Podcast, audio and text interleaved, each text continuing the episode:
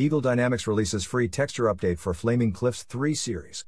Eagle Dynamics, the studio behind popular combat flight simulator DCS World, has released a free texture pack for aircraft in the Flaming Cliffs 3 series, available now to all DCS World users.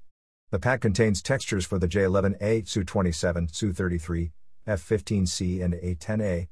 These aircraft have received significant improvements and new textures which utilize PBR, physically based rendering materials and techniques, enhancing realism.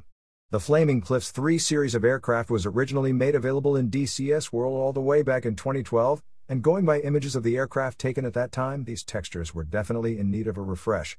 Existing customers of the Flaming Cliffs 3 pack can get the update for free now. If the new textures have whet your appetite for these fast jets, you can purchase the package now from the Eagle Dynamics website for 50 US dollars.